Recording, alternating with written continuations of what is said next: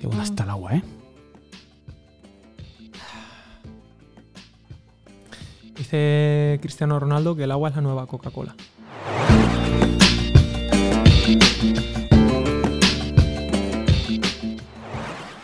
Happy birthday to you. Qué desastre. Happy birthday to you. Qué sensualidad. Happy birthday, Mr. Podcaster. Happy birthday to you. Gracias, Marilyn.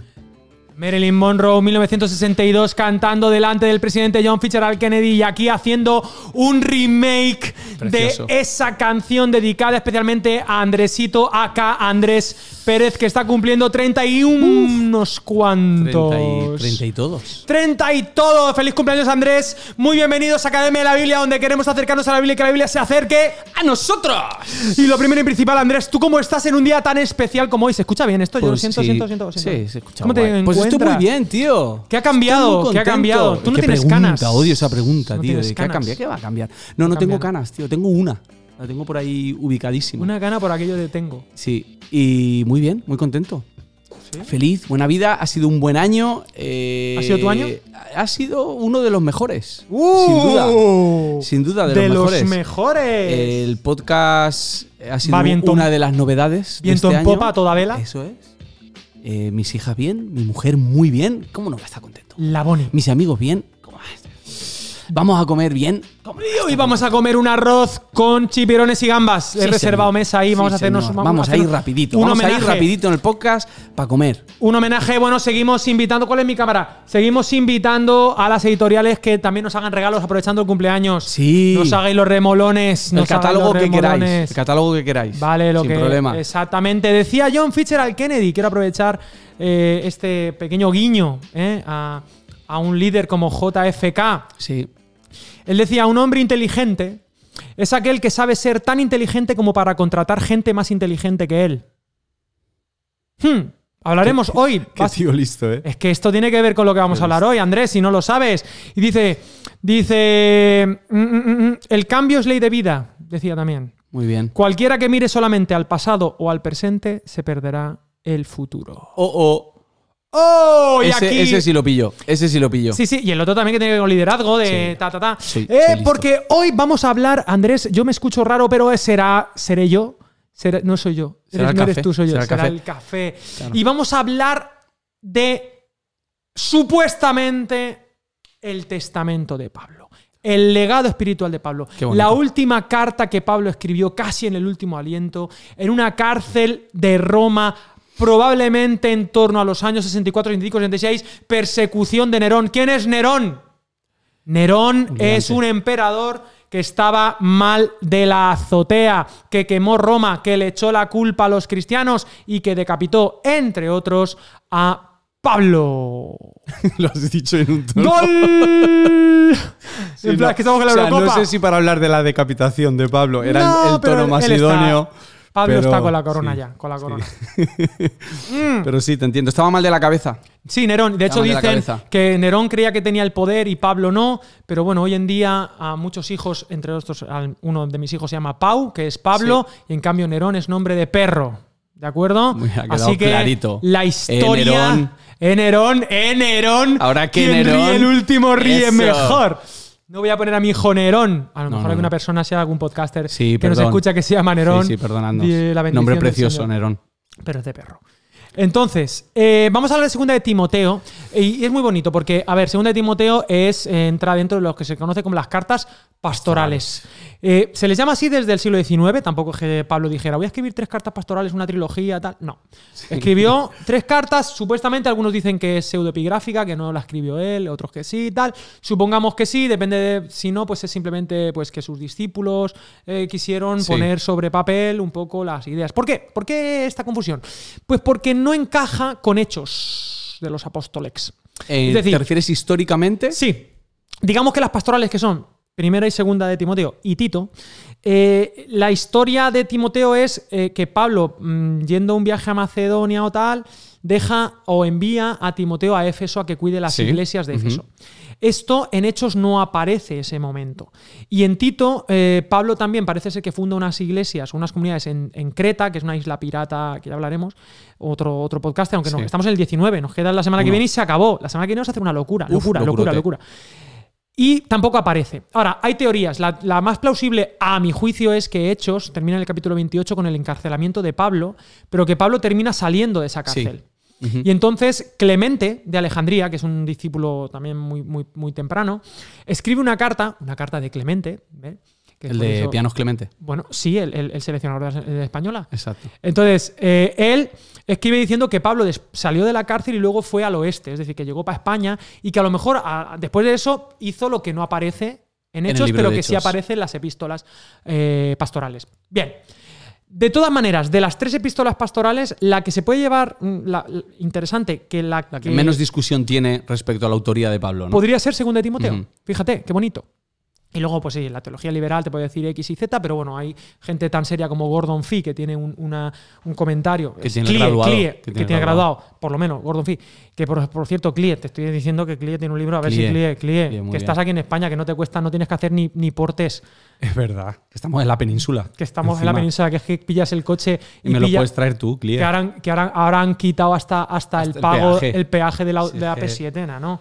¿De qué estamos hablando? Es que estamos locos. Qué desorden. Mira, entonces, segunda de Timoteo. La última carta, que se la escribe a Timoteo. Porque se llama así, Timoteo. Claro. ¿Quién es Timoteo? Pues Timoteo es un máquina. Timoteo es un tío que fue operado de mayor. Eso es como cuando tú has pasado el sarampión. Fue operado, qué eufemismo, ¿eh? Sí, tú te has pasado el sarampión. No sé si en otros países. No, el sarampión no. ¿Tú no has pasado el sarampión? No, me pasó la varicela. Ah, la varicela. Yo quería decir la varicela. No, el sarampión. De eso a lo mejor la podríamos pasar incluso a la par, podría ser. Sí, yo he pasado la mononucleosis, la varicela, sí. El COVID 2 veces, la adolescencia. Una vez. Tuve un año que fui del Barça cuando era pequeño. No me estás diciendo eso, es la verdad. Pero ya hablaremos de eso otro día. Bueno, entonces, la varicela se pasa de niño. La circuncisión te la hacen a los 8 días, pero a toro pasado de mayor se la hicieron a Timoteo. Por la misión. Está en Hechos 16, aquí aparece, lo voy a leer porque claro, tiene su intrínguli. Hechos 16, segundo viaje misionero. Esta es la parte después de la asamblea de Jerusalén y todo esto, que dice que después llegó a Derbe y a Listra. Había allí cierto discípulo llamado Timoteo, hijo de una mujer judía creyente pero de padre griego. Claro, había ahí una mezcla. Madre creyente, judía, padre no. Sí. Entonces, y daban buen testimonio de él los hermanos que estaban en Listra y en Iconio. Y quiso Pablo que éste fuera con él, y tomándolo, lo circuncidó por causa de los judíos que había en aquellos lugares, pues todos sabían que su padre era griego. O sea, no había que circuncidarse. Pablo viene del concilio de Jerusalén, donde se ha quedado que no hace falta circuncidarse, pero por los judíos. Es decir, hace algo que no es necesario hacerlo, pero lo hace por amor a la gente que quizá el conocimiento envanece, pero el amor edifica. Lo hace por amor Timoteo. Pero escúchame, a mí me habla del compromiso que tiene este hombre con la misión. No, Timoteo lo tiene clarísimo. Hasta la cocina. Sí. Y nosotros, ay, es que esto, yo es que si no me quieren, que no me vean. Claro. Que a las 9 es muy pronto. No. Claro, tío, que te han operado, te han hecho ahí, te han hecho el corte de circuncisión, tío, de mayor, hace 20 siglos que aquello era. Era Timoteo, ¿eh? Sí. Timoteo era un personaje muy importante, la gente lo tiene. Sí, le escribió a Timoteo, pobrecito, que le dice Pablo a Timoteo, oye, anímate, que nadie tenga un poco tu juventud. Siempre hemos tenido un Timoteo joven, pero Timoteo fue una de las espadas y es más importantes de los coautores. De muchas epístolas. Exacto. Esa es otra. Timoteo es coautor de la Biblia. Hay cosas que decimos, esto es de Pablo. No, esto es de Pablo y Timoteo. Voy a decirte varias. Aparece como coautor de 2 de Corintios, Filipenses, Colosenses, 1 de Tesalonicenses, 2 de Tesalonicenses y Filemón. Coautor. Coautor no significa que Pablo le dicta y él escribe, sino que los dos piensan. Sí, que están charrando sobre el tema. Exacto. Un tipo que fue inspirado por Dios para escribir la Biblia. Ahí es nada. Y forma parte del equipo de élite de Pablo, misionero, y además parece ser que era el favorito. El que más está conmigo es Timoteo. Timoteo tenía, es verdad, que parece ser que tenía un carácter era tranquilo, y por eso hay que decirle constantemente, oye, créetelo un poquito, ninguno tenga un poco tu juventud, anímate, Dios no nos ha dado espíritu de cobardía, sino de valor, dominio propio, Pero era una persona que nos representa a todos por una razón, porque es la primera generación posapostólica. Es decir, no han visto a Jesús. ¿Vale? Ellos ya están, su cristianismo se está construyendo sobre el testimonio de los primeros apóstoles, exactamente, y de los primeros discípulos. Exactamente. Digamos que es el primer eslabón de la cadena a la que nosotros pertenecemos. Entonces, esta epístola de Segunda de Timoteo, que se encuentra, diríamos que es la última que escribe Pablo, Pablo la escribe ya en la cárcel, pero no en una cárcel como Filipenses, que estaba en una casa, arresto domiciliario o una carcelita. No, no, no. Él la escribe a modo de malhechor, dice el texto, que es una cárcel, dicen que podría ser en un huequecito en el suelo, donde entraba muy poquita luz, una especie de cueva llena de humedad, donde no había luz, donde la poquita luz que había... Y allí Pablo, ya encadenado además, imagínate este Pablo encadenado con esos hierros y tal...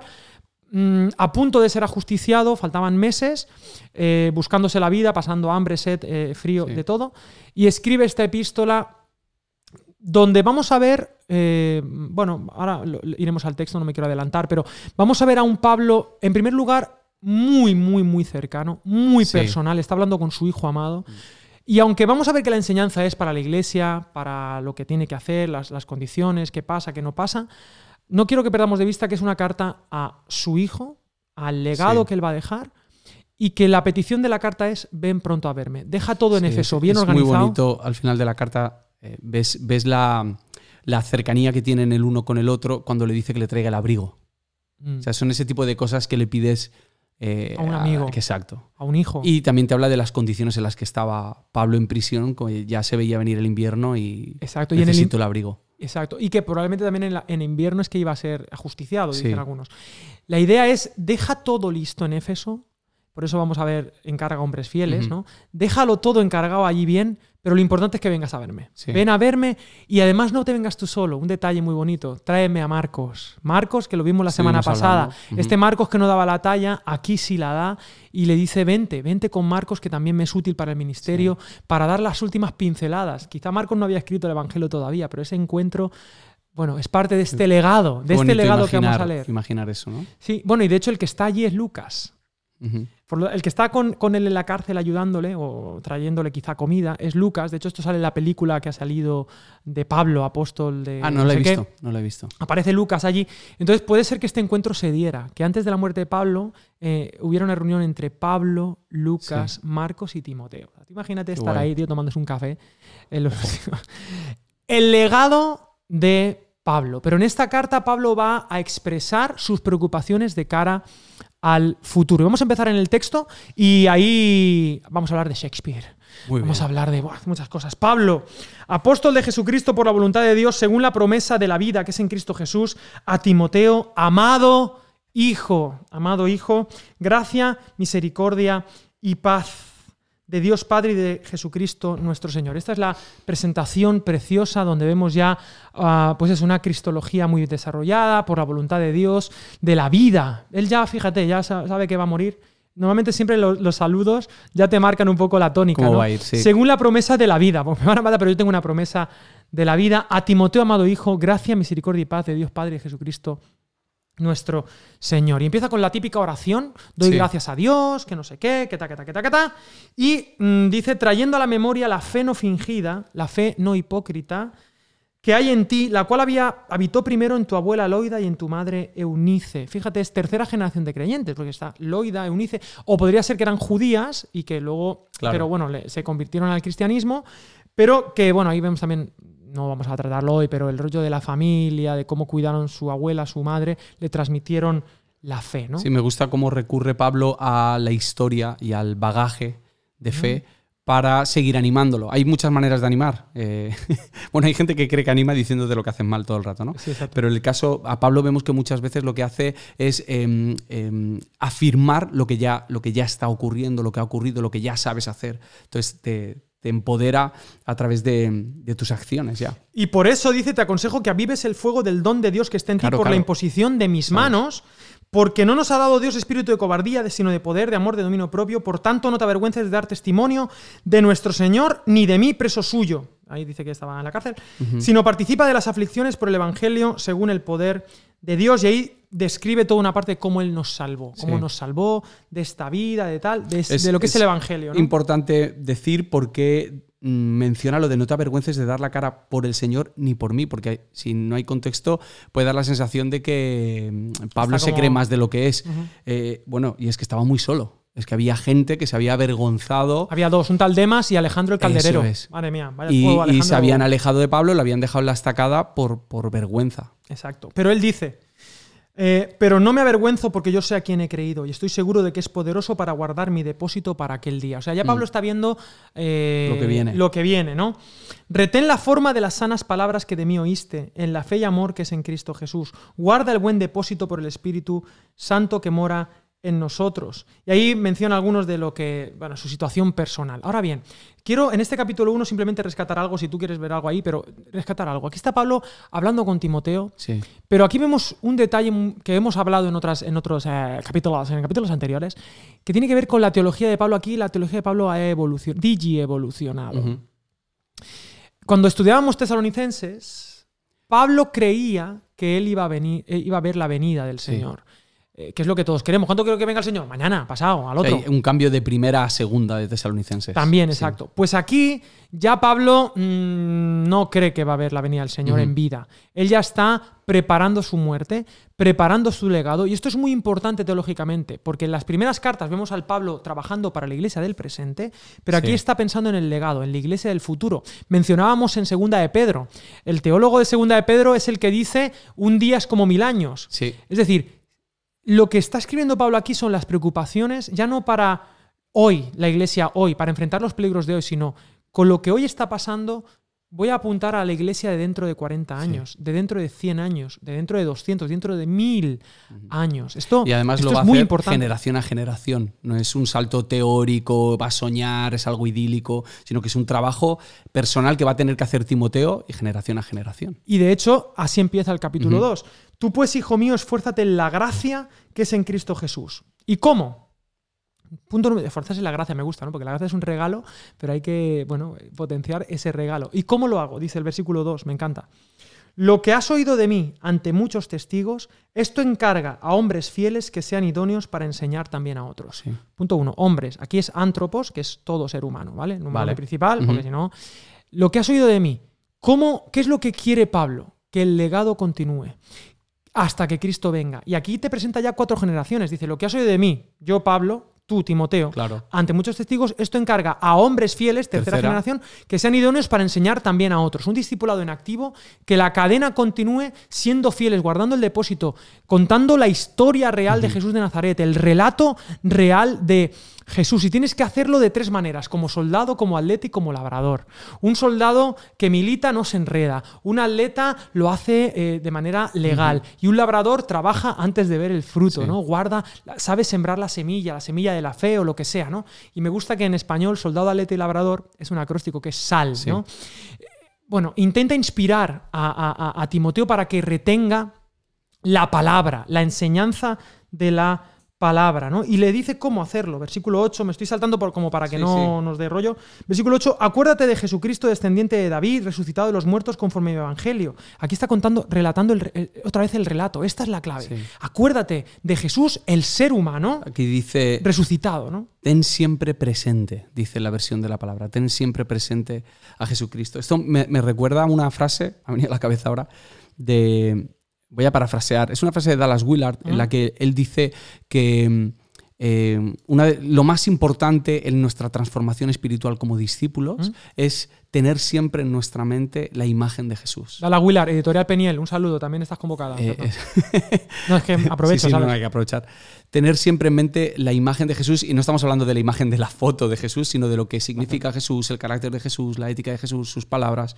Y aquí está hablando de eso, ¿no? Ten siempre presente a este Jesús que murió y que resucitó. Me encanta, tío, es que es eso, es el relato, y no olvidar eso, tenerlo siempre presente. Haced memoria de mí, decía Jesús. Y dice, yo estoy aquí sufriendo a modo de malhechor las prisiones, pero la palabra de Dios no está presa, la palabra de Dios. Y aquí vamos a poner una pica en Flandes, que todavía no he averiguado, vale, pero la palabra de Dios no está presa, la palabra es la causa de Pablo. Pablo va a dar la vida por la palabra. Y es lo que le dice que tiene que mantener. Por tanto, todo lo soporto por amor a los escogidos, para que ellos también obtengan la salvación que es en Cristo Jesús con gloria eterna. Y aquí, típica canción preciosa que va luego a articular toda la teología de Segunda de Timoteo. Palabra fiel es esta, Si somos muertos con Él, también viviremos con Él. Yo creo que esto se lo canta Él.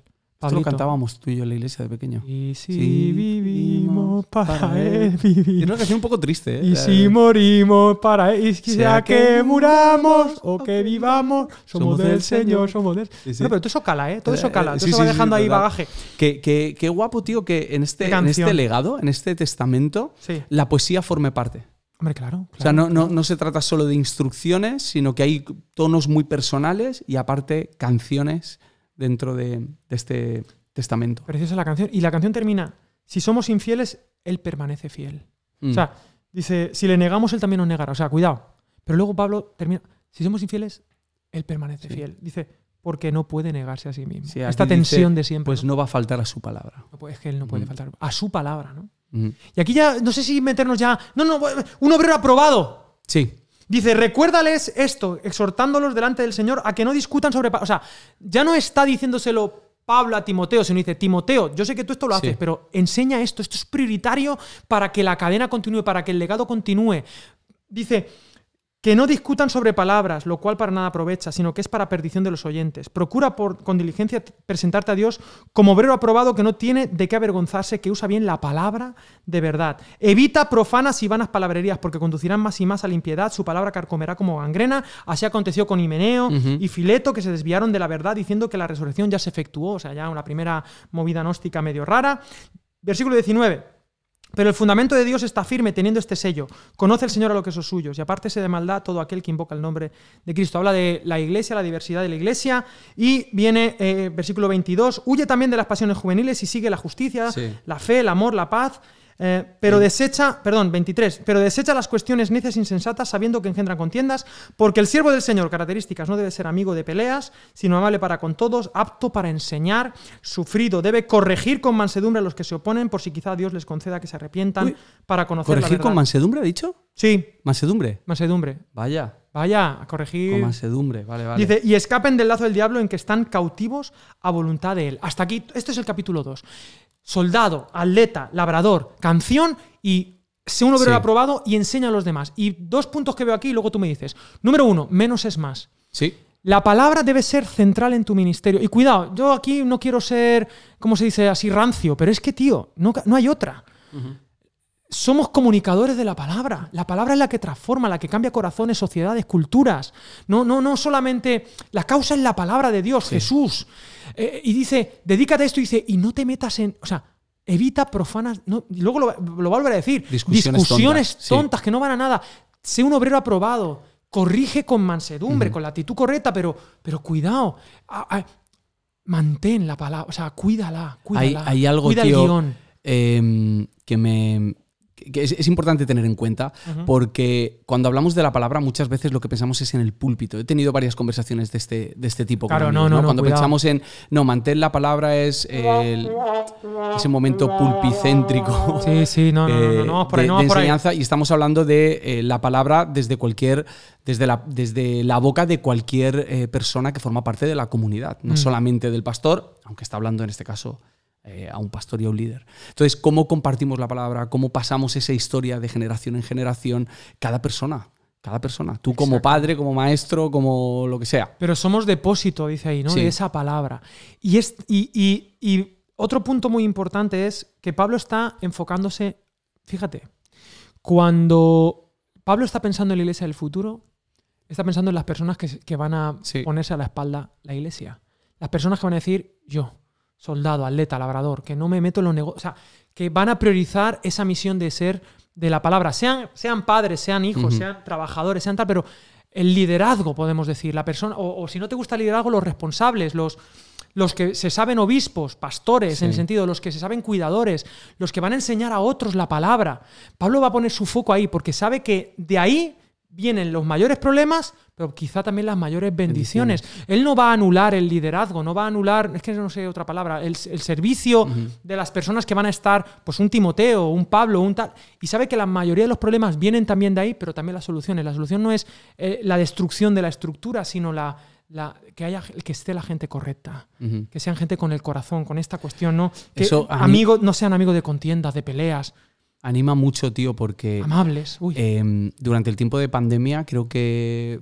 somos muchos los pastores que en algún momento nos hemos sentido que no íbamos a poder, ¿sabes? Esa sensación de yo no tengo la preparación, no tengo un... No había una asignatura de teología en pandemias. Exacto. Eclesiología pandemiológica. Y cuando el Espíritu Santo está inspirando esto a Pablo, está pensando en nosotros y está pensando en que nosotros somos... Esto es muy fuerte. O sea, pensar que el Señor nos ha escogido para liderar esta época. Bueno, aquí lo dice. Claro, hemos sido llamados. Este tiempo. Y a nosotros nos parece que no estamos preparados para nada, pero el Señor pensó en nosotros para liderar en este tiempo. Que avives el fuego, ¿no? Uh-huh. Otra cosa, de avive el fuego dice que por la imposición de mis manos. ¿Te acuerdas cuando le dice no impongas las manos con ligereza? Esto no es no ores por... Imponer las manos era delegar autoridad, uh-huh, era llamar a alguien. Por eso, claro, eso es algo que tenemos que seguir practicando. O sea, cuando alguien ponía la mano sobre ti, es como cuando te nombraban caballero con la espada, claro, ese rollo. Uh-huh. No lo hagas con ligereza, menos es más. Busca a las personas correctas. Uh-huh. En el libro negro del emprendedor, que es un libro que, bueno, Trías de Bes, creo que se llama el autor, un libro secular, él dice que el activo más peligroso, el activo que más deuda te va a causar, son los socios. Y JFK dice, busca gente más inteligente, claro, ¿no? O sea, busca personas... Claro, y en la vida de iglesia, yo creo que si la gente que nos escuchan de Allende los Mares, sabemos que los puntos de dolor más graves que como iglesia tenemos no son los pecados moral de aquel, de tal, sino realmente los problemas en las personas a las que se han impuesto manos, ¿no? Que han asumido y han fallado, no solamente... Sí, con peleas, con discusiones, teologías raras, movidas, extrañas. Por eso Pablo quiere poner este foco aquí, ¿no? Y me encanta, ¿no? ¿Y hacia dónde puede ir la iglesia si nos olvidamos de este foco? Exactamente. ¿Hacia dónde puede acabar, ¿no? Hace unas semanas tú mencionabas el ejemplo este de que un avión puede tener muy clara la dirección, pero el momento en el que se desvía un poquito, el destino está muchísimo más lejos. Y hoy en día estamos hablando, porque aquí en 2 Timoteo se hace mucho énfasis en la palabra, ¿no? Luego en el capítulo 3 dice toda la escritura es inspirada por Dios, útil para y habla de la escritura. Bueno, en cualquier caso, la palabra es el guión que nos ayuda a... Vale, improvisamos en el contexto en el que estamos. Uh-huh. Pandemia, contexto occidental, oriental, contexto de sociedades de bienestar, de países en vías de desarrollo, contexto rural o urbano, contextos de distintas clases sociales, de distintas situaciones, pero cuidado, hay un guión precioso que debemos guardar. Hay una historia, una narrativa de Jesús que sí, debe ser actualizada. Debemos hacer un Happy Birthday to you. O sea, debemos hacer un... ¿Cómo se dice? Un remake. Es muy incómodo escucharte cantar como Marilyn... ¿Sabes qué lo hago? Marilyn Manson, iba a decir. Como Marilyn Manson. Yo como pastor a la gente de cumpleaños en mi iglesia... Les dejo el WhatsApp, les dejo el audio cantándoles como Marilyn Monroe. Y les envío un besito de Marilyn. Así un gif. Claro, con la gente que tengo confianza. Pero mola porque es bonito. Y ¿sabes que yo de pequeño me hacía de Ángel Garó? Ah, hoy tío, yo había olvidado de eso. Yo me hacía, ¿tú te acuerdas? Sí. Bueno, para los que no lo sepan, que nos escuchen de otros sitios que no sean España, Ángel Garó es un humorista de los años 90. Que se disfrazaba de flamenca. Sí, tenía o de japonés. De japonés sí. Era un poco racista, a lo mejor. Sí, bueno, pero en aquella época no había lo que había hoy. Claro. Pero yo me disfrazaba de mujer y hacía de mujer y todo eso, que hoy en día... No, pero ¿sabes qué pasa? Que todo esto es súper mami. Claro. Pues sí, porque en el cole lo hacíamos. Lo hacíamos. Y en los campamentos de jóvenes también yo y gané un concurso y todo. Era otros tiempos. Pero hoy en día ya todo es... Ya, me hubieran hormonado. O sea, escúchame, hoy en día me hubieran... No quiero meter... ¿En serio? No quieres meterte en un jaleo en el que ya te has metido, ¿no? Pero es la verdad, tío. Pero es que eso sí de descomplicado. Bueno, en cualquier caso. Exacto. Les digo el Happy Birthday. Pero es un como... Tengo el guión, tengo la canción y la adapto al momento. Tenemos el guión. Claro. Cuidado. Y aquí Pablo está diciendo, a largo plazo... Lo que va a hacer que la iglesia siga siendo iglesia es la palabra de Dios. Uh-huh. Y esto, tío, yo aquí no me bajo de la moto. Sí. Porque, macho, aquí está diciendo efectivamente el avión. Hay un meme ahora que, o sea, mucho cuidado con las microdecisiones. Un meme ahora de que si volvieras al pasado... Tengo aquí un par preciosos. Sí, estos los que tenéis Instagram, te sale... Sí, ha estado este mes, ha estado a tope. Viajero en el tiempo, que vuelve al pasado y mata una mosca en la época de los dinosaurios, la línea temporal. Pues aquí vemos el Titanic. Jackie Rose. Jackie Rose, sí. Sube que, tú también. Que cabes. Refiriéndose a la tabla. Todo el mundo sabemos que cabía, que podía haberse subido. Ahí cabían tres. Exacto. Aquello era un tablón. Sí. Y esta mujer dijo, pues no. lo tiro. Y aquí sale a la izquierda con... Que si hubiera la mosca esa se hubiera muerto. Y a la derecha, la familia feliz, ¿no? ¿Tienes otro que me gustaría? Tengo uno que me encanta, tío. Venga, ya puestos a meter los emergentes. Que dice, viajero del tiempo estornuda, línea temporal, Kurt Cobain cumpliendo años. Cumpliendo 28 años, ojalá. Exacto, bueno. Ojalá. Y abajo pone Peruvian Rockers, pero bueno, vale. Sí, no sé por qué será eso. Bien, bueno. Un saludo a nuestros hermanos peruanos que entiendo que también escucharán. Rockeros, sí. Sí. Entonces, ¿qué quiero decir con esto? Hoy en día damos pasos teológicos, ¿no? La gente dice, bueno, voy... concesiones, sí. ¿No? Y el capítulo 3 va de esto. Vamos para acá un poquito, pero lo importante de nuestras ideas, porque claro, aquí Pablo cuida de las personas, pero también va a ver las ideas que hay detrás de las sí. personas y que cuidado con destruir el relato, porque el paso 1, el paso 2 está todo bien, pero el paso 10 de esa línea, que ya se va un poquito al gnosticismo, se va a tal, si tiras 1000 años... para adelante, sí. Ese estornudo de aquí... ¿Cómo puede acabar? Acaba con una distorsión del proyecto de Jesús que ya no va a aparecer, ya no va a ser iglesia. Va a parecer irrecuperable, además estás demasiado lejos. El ADN de la iglesia, que es la palabra de Dios, ya no va a representarnos y la iglesia claro. será otra cosa muy bonita, puede ser, muy que haga mucho bien, pero no será la iglesia, no será el proyecto. Y aquí está Pablo cuidándonos de los estornudos y de los... Sí, y de matar moscas. Sí, porque Pablo está pensando en la iglesia del futuro. Decías algo antes, fuera de cámara, que me parece que ayuda mucho a entender qué es lo que está pasando en esta carta. Uh-huh. Y es que Pablo se está preocupando por las personas, uh-huh. primeramente por Timoteo, y está animando a que Timoteo se preocupe por personas. Uh-huh. Después se está preocupando por el carácter de esas personas, quiénes son esas personas que va a escoger y cómo las va a formar y cuidar. Uh-huh. Y después se está preocupando por las ideas de esas personas. Que ¿no? tienen consecuencias. Claro. Y creo que también es importante mantener este orden en muchas ocasiones. Personas. Porque cuando queremos cuidar a las personas, lo que queremos muchas veces, lo que hacemos es ir directamente a las ideas, ¿no? Yo tengo que cambiar tus ideas, que es algo que además no puedes hacer tú. Está fuera de tu alcance totalmente. Tú puedes argumentar, predicar y es el Espíritu Santo al final el que convence. Pero es importante porque cuando quieres cambiar las ideas de las personas de primeras, probablemente es porque esa persona no te importa tanto. Te importas más tú y tus argumentos y tu razón que la persona. Exacto. Bueno, entonces, personas, carácter de las personas e ideas. Para mantener el proyecto de Jesús, digamos, con el ADN que no mute, que no sea una iglesia mutante, ¿no? Aunque se adapte, aunque haya remakes, esa era la palabra que estaba buscando, aunque haya remakes. Capítulo 3, y luego hablamos de los remakes y de Shakespeare. Capítulo 3. También debes saber que en los últimos días, fíjate, los últimos días, claro, esto es como muy apocalíptico, pero no pensemos, porque siempre decimos, no, estamos en este tiempo, siempre. Sí. Hace 100 años el que leía esto es así, hace 200, así, hace 1000 años, claro, así, y ahora pues, siempre. Y la gente siempre somos así. Pero qué bonito que está Pablo pensando, fíjate, a largo plazo. Yo ya no estaré, pero en los últimos días, ¿cuáles son los últimos días? Bueno, los que estés, cuando estés. Sí, va a pasar esto. Largo plazo. Que en los últimos días vendrán tiempos peligrosos. Habrá hombres amadores de sí mismos, el carácter, ávaros, vanidosos, soberbios, blasfemos, desobedientes a los padres, ingratos, impíos, sin afecto natural, implacables, no sin templanza, crueles, enemigos de lo bueno, traidores, impetuosos, engreídos, amadores de los delitos más que de Dios, que tendrán apariencia de piedad pero negarán la eficacia de ella. Esos, evítalos. De ellos son los que se meten en las casas y llevan cautivas a las mujercillas cargadas de pecados, arrastradas por diversas pasiones. Están siempre aprendiendo, pero nunca pueden llegar al conocimiento de la verdad. Y de la manera que Janes y Jambres, que son los nombres míticos que tenían los magos de Moisés... Janes y Hamlet, el nombre de grupo de rap, tío, de Nueva York. Resistieron a Moisés, así también estos resisten a la verdad, hombres corruptos de entendimiento, réprobos en contra de la fe, pero no irán más adelante porque su insensatez será manifiesta a todos como también lo fue la de aquellos. Aquí habla de cómo serán estas personas, hombres y mujeres. Dice mujercillas, ¿por qué? Porque dice el contexto, muy importante el contexto, porque aquí también se han hecho cosas muy terribles con Pablo. Había mujeres que querían aprender de estos maestros quizá gnósticos, el gnosticismo, una especie, lo hemos hablado, pero una corriente de pensamiento sincretista donde por un lado el cuerpo no tiene importancia, entonces o lo cuido o lo maltrato o me da igual. Lo que importa es la idea. Y lo que salva es el conocimiento mistérico, y parece ser que las mujeres en aquella época tenían cierta inclinación hacia esta, mezclando con su misticismo ese conocimiento secreto, y había unos maestros que aprovechaban y quizá pagaban y estaban siempre haciendo cursos. Eso está muy de moda ahora. Sí, total. Te apuntas a cursos. Claro, total. Curso. Dice, aprendiendo todo el tiempo, pero nunca llegar a la verdad. Me encantan esos que se los graban los vídeos siempre con un edificio detrás muy guapo, una casa muy guapa, un cochazo.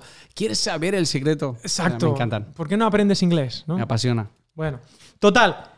Y Igual que había mujeres que enseñaban muy bien, había otras que estaban un poco tal. Y dos cosas que me molan de esto. Dímela, amigo, dímela. Dos cosas que me molan. Una, que dice, evítalos. Sí. No dice... Menos es más. No dice que les dejes comentarios en YouTube. Instagram. Evítalos. O sea, no, aléjate de ellos. Y otra cosa que dice al final es que no van a poder ir muy lejos. O sea, al final el tiempo va a poner a todos en su sitio y su insensatez va a quedar expuesta. Tú céntrate. Si lo pagas, mientras tanto la vas a tener que sufrir. Claro. Te la aguantas. Va a tocar. Amigo. Pero tú. Ah, ¿qué nos toca a nosotros para...? Es que, tío, esto es una masterclass de liderazgo, tío. Yo cuando digo, Alex, es que te faltan herramientas pandémicas. Segunda de Timoteo. Claro. ¿Vale? Muy bien. Venga. Pero tú has seguido... Y por el mismo precio. Sí, sí, y está aquí el curso. El cursillo me sale gratis. Sí. Dice, pero tú has seguido mi doctrina, conducta... Fíjate, pone enseñanza, conducta, todo en línea. Propósito, fe, entereza, amor, paciencia, persecuciones, padecimiento... Uy, eso ya no lo queremos, ¿eh? Como los que sobrevivieron en Antioquía, taca, taca, taca, taca, y también todos los que quieren vivir piadosamente en Cristo Jesús padecerán persecución. Jolín. Todos. Pero los malos hombres y los engañadores irán de mal en peor, engañando y siendo engañados.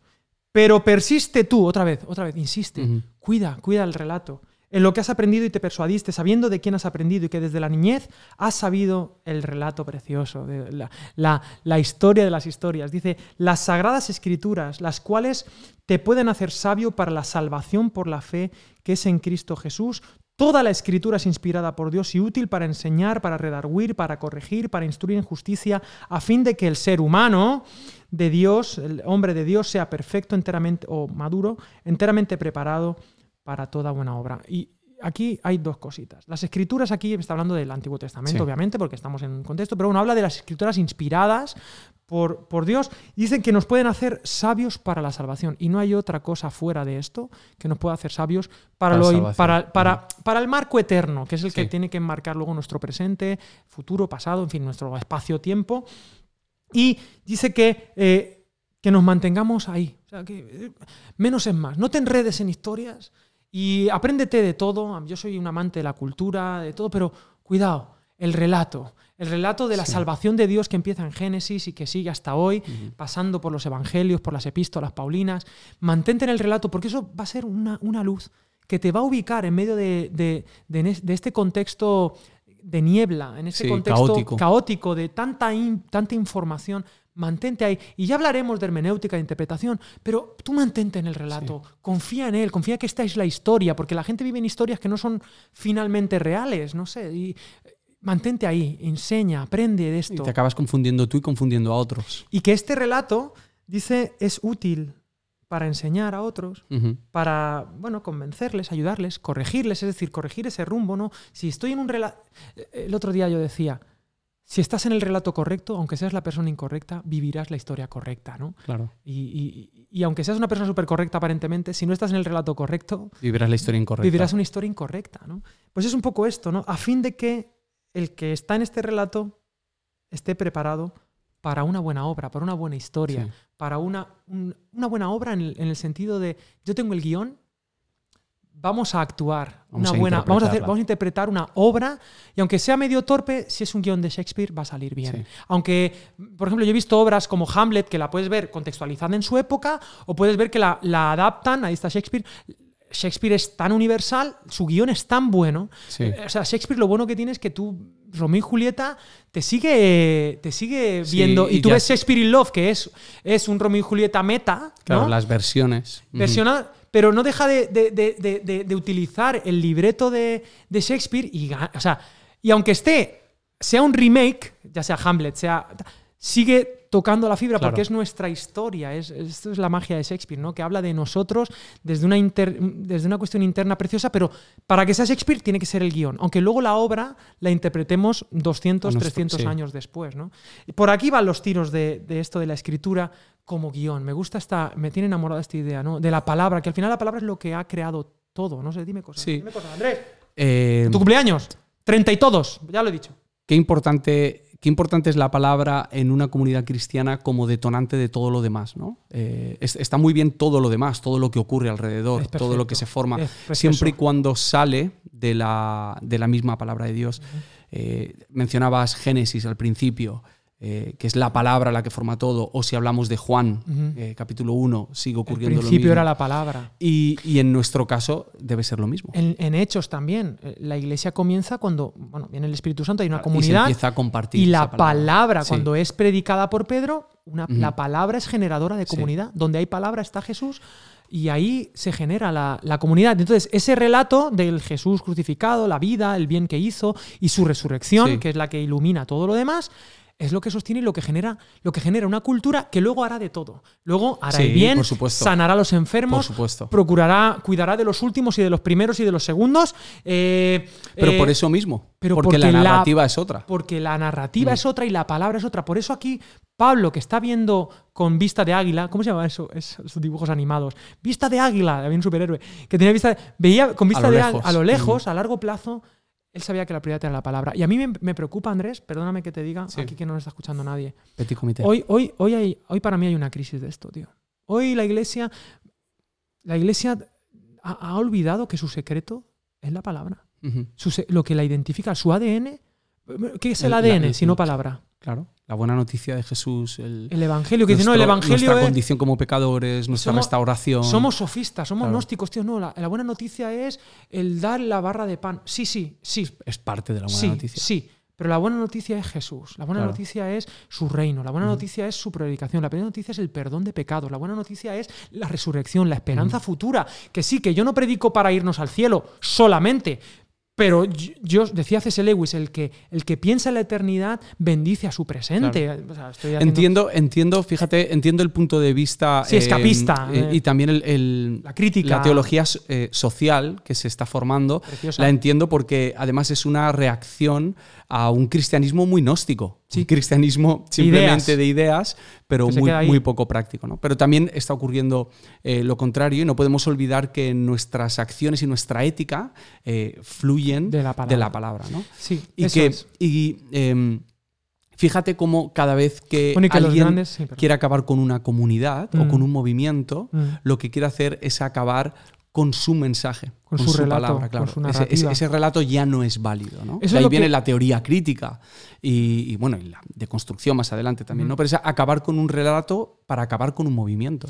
Exacto. Yo y a mí sí que me preocupa esto, ¿no? Que porque yo siempre digo, mira, aquí está hablando de maestros y demás que están ahí dentro. Uh-huh. O sea, la iglesia desde fuera, lo he dicho varias veces, es indestructible. Pero me preocupa que, preocupándonos por dar la imagen de buenos, y está bien, y se esté detonando la esencia del ADN. Y entonces es una cosa por la otra. Y esto no es la primera vez que pasa, ha pasado muchas veces a lo largo de la historia y se diluye y al final el poder del Evangelio que está en la palabra y en el querigma, la proclamación, se pierde y al final ese bien que tú querías hacer con todas las buenas, o sea, las buenas intenciones siempre han estado.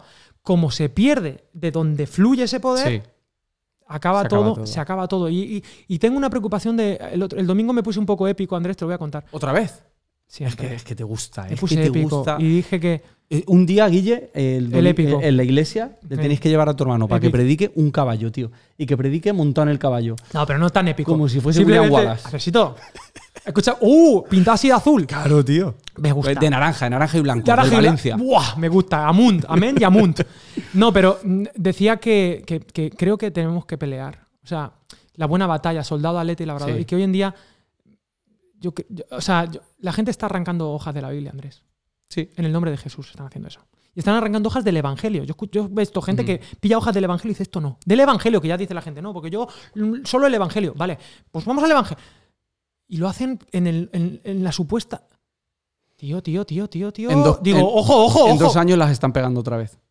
Eso, no hay que pelear. Al final eso es lo que pasa. Pero bueno, yo qué sé, tío. Yo digo, bueno, pues no, el relato, Andrés, el relato. Lo te voy a leer algo, tío. ¿De dónde, Andrés? Uy, ¿ese libro cuál es? Este libro se llama Recomposición. ¿De quién, Andrés? De Alan Hirsch. Alan Hirsch. Este es el último libro que ha sacado, pero si alguien no lo conoce, no sé si lo hemos mencionado. Creo que no. Alan Hirsch alguna vez tiene un libro gratis que ha cambiado mi vida y la tuya también y la de algunos amigos más. Forgotten Ways. Y la de Félix también. Ortiz, sí. Que se llama Caminos Olvidados, que por cierto está gratis en su web en PDF. No hace falta Caminos Olvidados, Alan Hirsch. Sí. Es un libro gratuito que te puede volar la cabeza. Es un librazo. Pero esto que voy a leer es del libro Recomposición. Y lo leo porque tiene mucho que ver con el tema, creo, de la predicación y de contar historias. Y el relato. Está hablando de la Revolución Rusa 1917 y de cómo Lenin intentaba... Bolcheviques, los bolcheviques. Intentaba capar cualquier indicio de revolución, ¿no? De disidencia. De contrarrevolución. Exacto. O sea, quería callar a todos aquellos que les pudiesen hacer la contra. Un dato histórico, en realidad eran rollo minoría, bueno, Lenin hizo muchas trampitas para los que tal, y había mucha gente del campo. Aldeas y todo esto, y tal, que tenían, pues yo que sé, un tío que tenía una pequeña propiedad de su campo donde ponía patatas, y había mucho... Y bueno, eso también...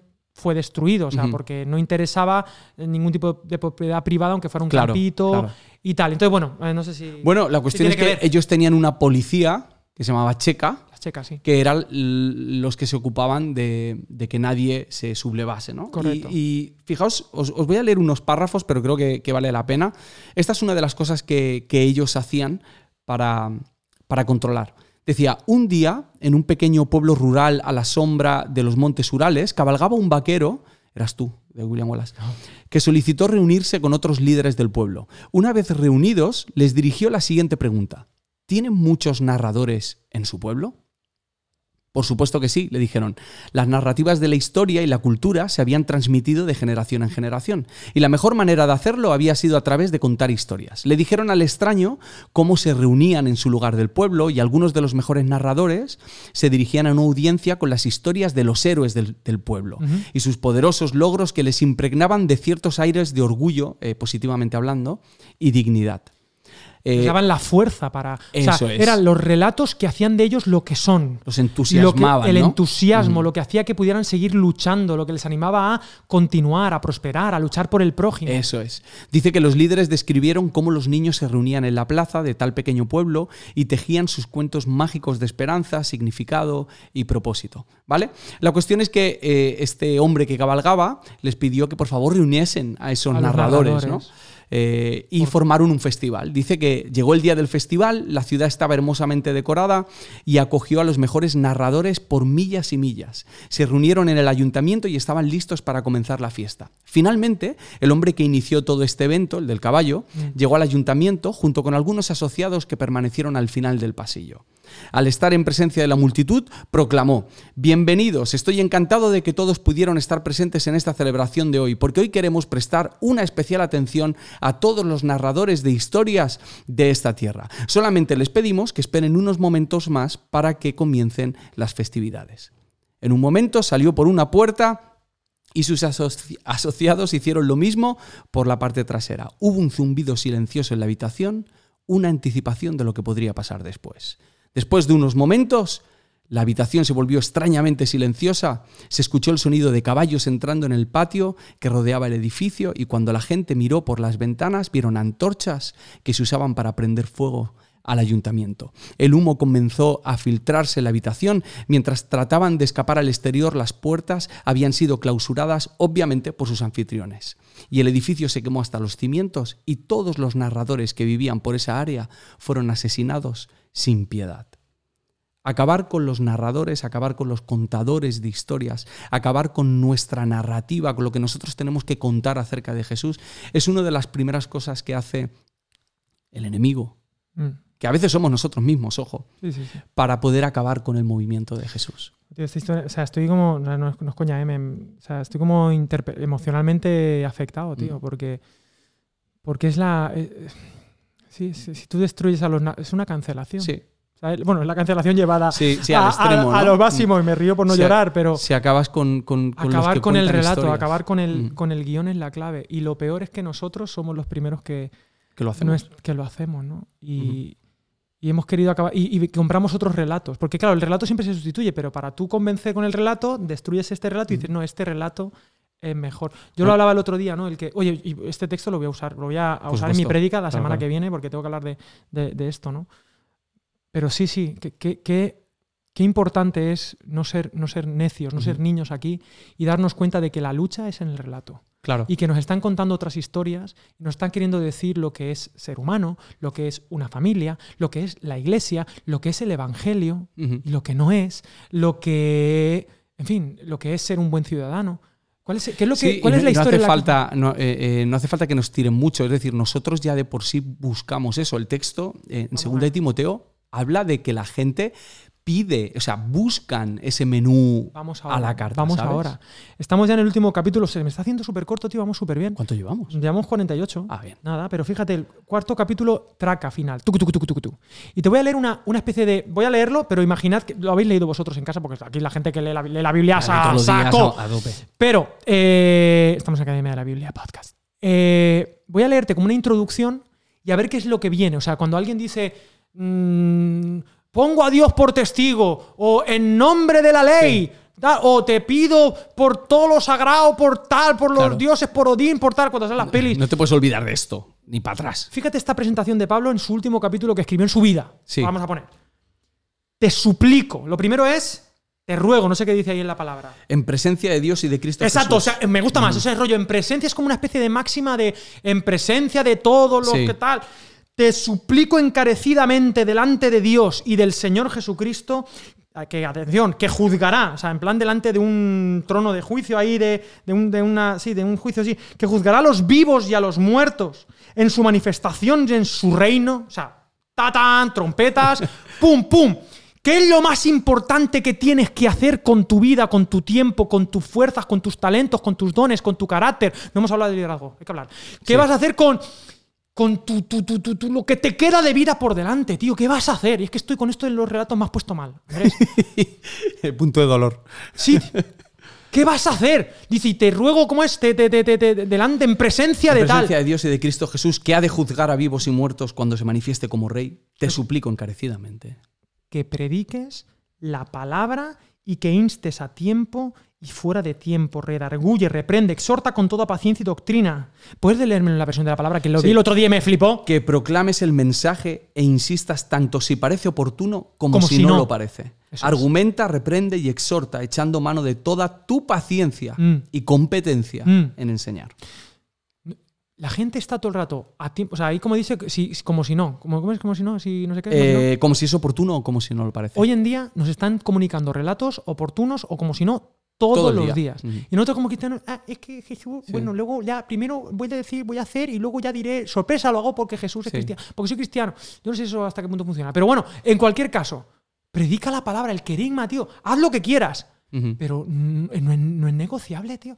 Predica, si tú quieres que el guión tiene que estar ahí, predica la palabra y luego corrige con toda paciencia, con competencia, es decir, con cabeza, mano izquierda. Ya lo decía Calvárcel, la parte en serio. Calvárcel decía que había que estar a sopesquete, saber leer, saber entender los tiempos, pero para que la palabra llegue allí. Estábamos hoy, también he puesto un tuit hoy, de que no solo estamos para que el mundo me marque a mí la agenda. A ver qué es lo que tal, cómo respondo. No. Yo también estoy llamado a proponer cosas. Yo tengo que tomar la iniciativa, no estar a rebufo de la cultura. Ay, es que ahora esto es lo que está. A ver cómo la iglesia responde. No, un momento. La iglesia tiene que también preguntar y que el mundo me responda. Eso es la proclamación. Esto pasa, señores. Este es el relato. ¿Qué vas a hacer con esto? Te lanzo a ti el reto. Yo debo... O sea, perdóname, tío. Déjeme... ¿Cómo la iglesia es... La iglesia plantea un relato alternativo. ¿Qué vas a hacer tú? Ya no es que el mundo está preguntando a la iglesia. No, ¿cuál va a ser la respuesta del mundo a la narrativa? Que prediques a tiempo y ahora con cabeza, con cariño. Claro, y tenemos que tener la competencia, como dice aquí, y el arte de hacer preguntas también, ¿no? Exacto, sí, saber cómo las exponemos, cómo provocamos esa conversación. Que esto y ahí entra todo lo demás. Sí, recuerdo, me ha venido a la cabeza, tío, el Tres Tabernas que le hicimos a Itiel. Sí. Hubo un momento en el que hablasteis, Itiel y tú, de la saturación que había de predicación. Y bueno, durante este último año eso ha sido muy a saco, ¿no? Con la pandemia ha habido como una saturación. Y entonces creo que Itiel decía, bueno, a veces vale la pena parar un poco y relajarse. Y había gente que utilizaba este versículo para discutir la Itiel. Y decía, no, hay que predicar, sea oportuno y no es oportuno. No se está refiriendo a esto, sino a saber entender cuándo es el momento, cómo tienes que hacerlo. Es más, el mismo Jesús no estaba todo el rato compartiendo el mismo mensaje, ¿no? Estamos hablando de entender el momento. Esto iría en contra del discernimiento, por ejemplo, como don espiritual, y eso es importante saberlo. Claro, el punto es que esto era prioridad. Exacto. O sea, y que todo intocable. Lo que haces es estratégicamente para... O sea, claro. Porque es que el querigma es el querigma, tío. Es la palabra de donde fluye todo. Uh-huh. Obviamente no vas a estar todo el día Jesús, Jesús, Jesús, Jesús. Pero sí viviendo en el relato. Claro. Y luego, en cuanto y que puedas, el relato se puede contar de muchas maneras. Claro, a veces tienes que contar todo el relato por encima. Una parte. Claro, y, pero otras veces te centras en ciertos puntos. Pero el punto es que en la obra, el guión es el que marca. Eso es. Es un poco la... Y cuidado, porque si no hay ese relato, no estamos en la nada. Hay otros relatos. Es decir, siempre hay una alternativa. Si tú no vives, o sea, si tú no proclamas el relato del querigma de manera oportuna o cuando no sea oportuna, ya te aseguro yo que vas a estar proclamando otros relatos cuando es oportuno y cuando no es oportuno. Y porque te van a convencer. Te escuchaba a ti hablando hace unos meses sobre Michael Haidt. Sí, Jonathan Haidt. Jonathan Haidt. Sí, Michael Haidt es otro, sí. Jonathan Haidt. Y cómo... La mente de los justos. Eso es, cómo tomamos decisiones que no son tan racionales como pensamos. Decisiones políticas, de acuerdo a cómo sentimos. Pero fíjate, justo es lo que es el punto argumentativo de Pablo, que es un genio. Dice, redarguye, cuando dice todo esto de que prediques a tiempo y fuera de tiempo, dice, ¿por qué? Dice, pues vendrá tiempo cuando no soportarán la sana doctrina, es decir, la doctrina saludable que cura. Dice, sino que teniendo comezón de oír, ahora me leerás esa parte, se amontonarán maestros conforme a sus propias pasiones y apartarán de la verdad el oído y se volverán a las fábulas, en el griego a mitos. Sí. Pero tú sé sobrio en todo, soporta las aflicciones, haz obra de evangelista, cumple tu servicio. Dice aquí, porque vendrán tiempos en los que no se soportará la auténtica enseñanza, sino que para halagar el oído, quienes escuchan se rodearán de maestros a la medida de sus propios antojos. Se apartarán de la verdad y darán crédito a los mitos. Hablábamos hace un par de podcasts del sesgo de confirmación. Sí. La idea es la enseñanza que se adapte a lo que mi corazón, a mi pasión, me interesa. Pues Jonathan Haidt tiene esta propuesta en La mente de los justos, que no somos tan racionales en nuestras decisiones, sino, bueno, es inteligencia emocional aplicada a la política y a la religión y a todo, sino que la enseñanza, yo buscaré el maestro que se adapte a lo que yo ya sé, e iré yendo hacia allá y me iré polarizando más allá y las consecuencias son terribles. Se apartarán de la verdad el oído y se volverán a los mitos, a otros relatos. A otros relatos que no son verdad, que es en este caso, la palabra mito puede significar varias cosas, pero aquí fábula, algo que no termina de ser real, ¿no? Y esto es peligrosísimo para todos, ¿no? En nuestro sesgo de confirmación. Y la única esperanza que tendremos es que si el relato de Jesús es verdad, que esta sería otra, pero bueno, si es verdad, como decía Calvart, que todo empieza con la palabra y con la... Y con, esto lo decía Calvart de verdad, ¿vale? Que tengo que acotar. Claro. Todo empieza con la revelación de Dios. Él toma la iniciativa en la conversación, en la palabra. Si esto es así, la única esperanza que tenemos es acercarnos a ese relato, a esa palabra de Dios hecha acto y comunicación, ¿no? En Jesús de Nazaret. Y la alternativa es alejarse de eso y entonces vivir en la fábula. Y esto a mí, tío, me afecta en lo personal y me gusta como dice, pero tú. Sí. Sé sobrio en todo. Que no, dice como sé ser... Aquí dice, pero tú permaneces siempre alerta. Permanece, ¿no? Soporta, haz obra de evangelista, o sea, comparte el mensaje, ¿no? Del evangelio, cumple tu servicio, ¿no?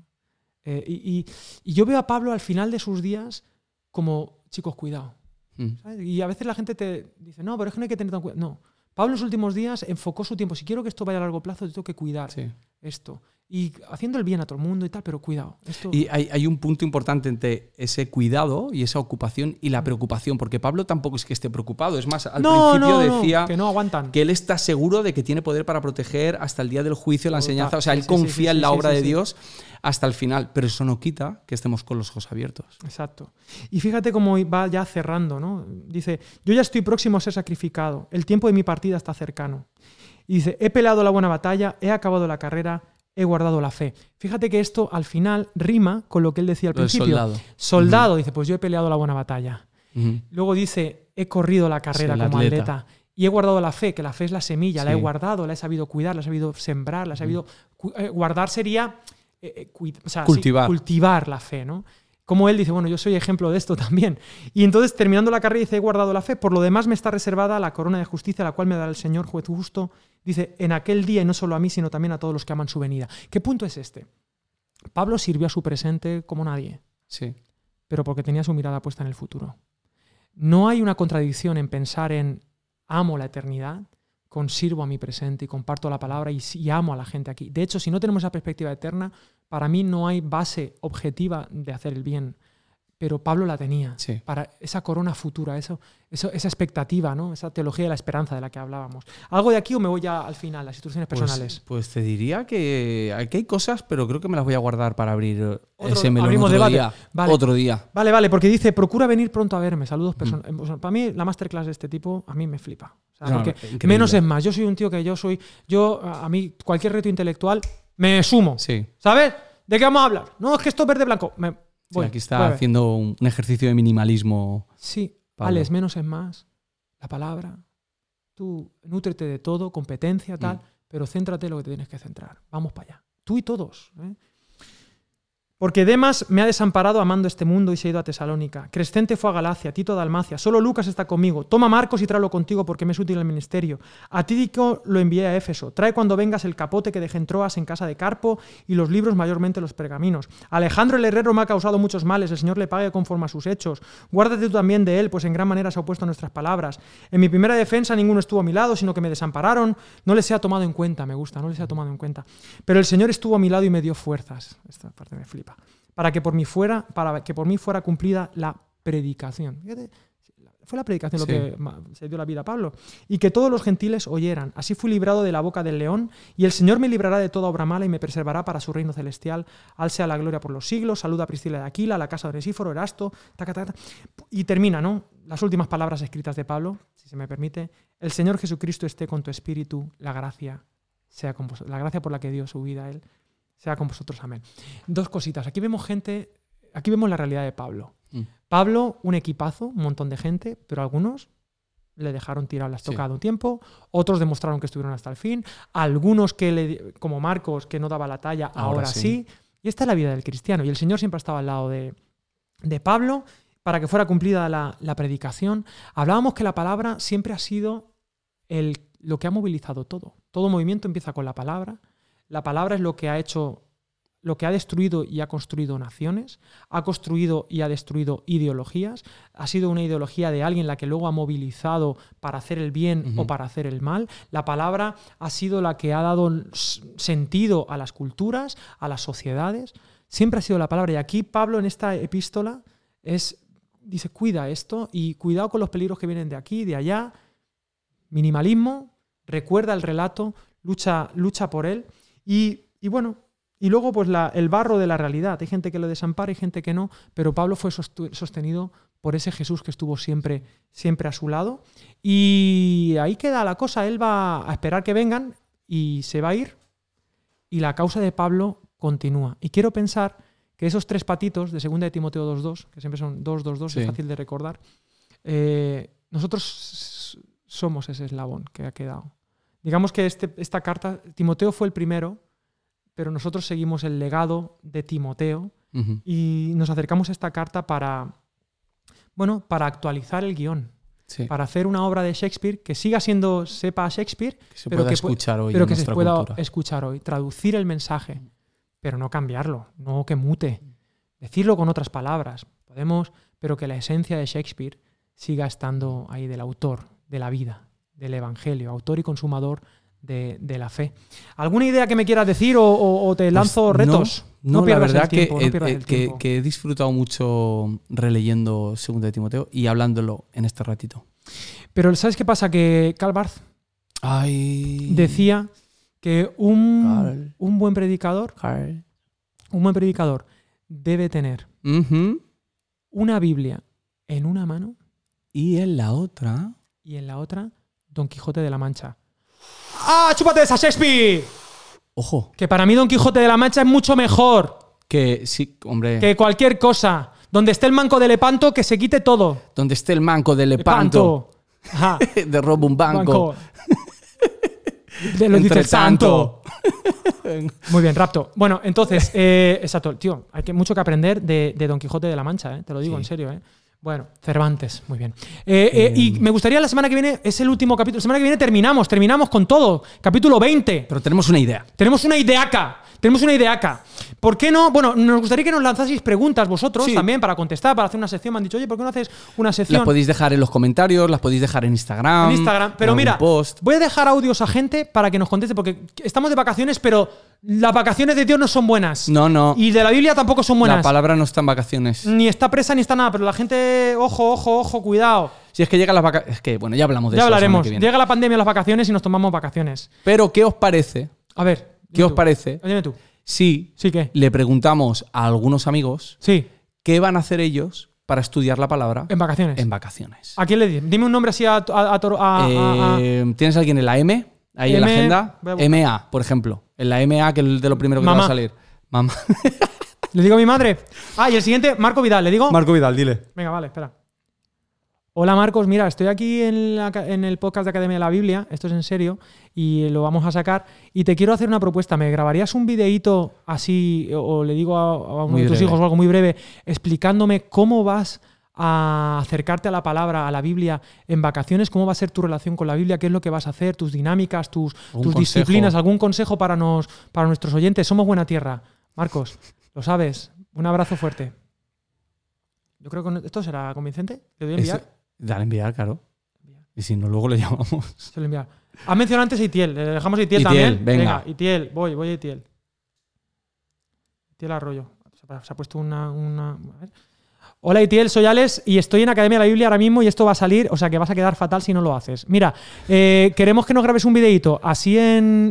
nada, sencillísimo, súper chungui, diciendo que cómo tú en vacaciones vas a tener una relación con la Biblia guay, o sea, cómo te vas a acercar a ella, cuáles van a ser tus disciplinas, cómo lo haces con tus hábitos, aunque estés de vacaciones, que tú no estás de vacaciones de Dios, ¿vale? Ya me contestas. Un abrazo, chao. Ojalá no se haga Itiel el vídeo ese que hace ahora, que hace como que se ha encontrado el móvil. Ay, hola, amigos. ¿Así hace eso? No lo he visto.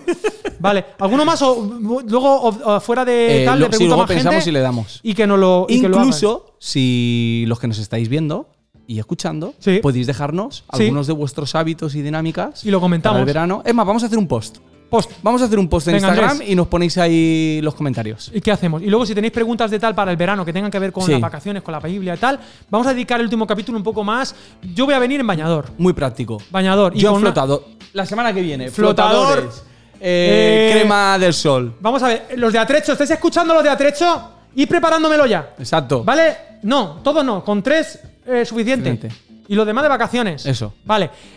Nos vamos. Ni pregunta de examen ni nada, que estamos de vacaciones. Que Dios os bendiga mucho. Segunda de Timoteo. Menos es más. Sencillez. Happy birthday. Nos vamos. Que nos está esperando la paella. Dios te bendiga. Feliz cumpleaños. Que lo cumplas. Gracias, mucho tío, más. Te quiero mucho. Me caché la mano. I love you. Vamos, Guille San Pedro. Guille, crack. Genio. El resto del equipo. Maestro. Nunca os mencionamos, pero bueno. Ahí estáis. A los 100 que estáis allí. Dios os bendiga. Chao. ¿Cortó? Sí. Vale, mira, el día que descubran que no hay nadie. Somos solo 3. ¿Sabes, Andrés? No hay ni Guille. No está ni Guille. Ni Guille está.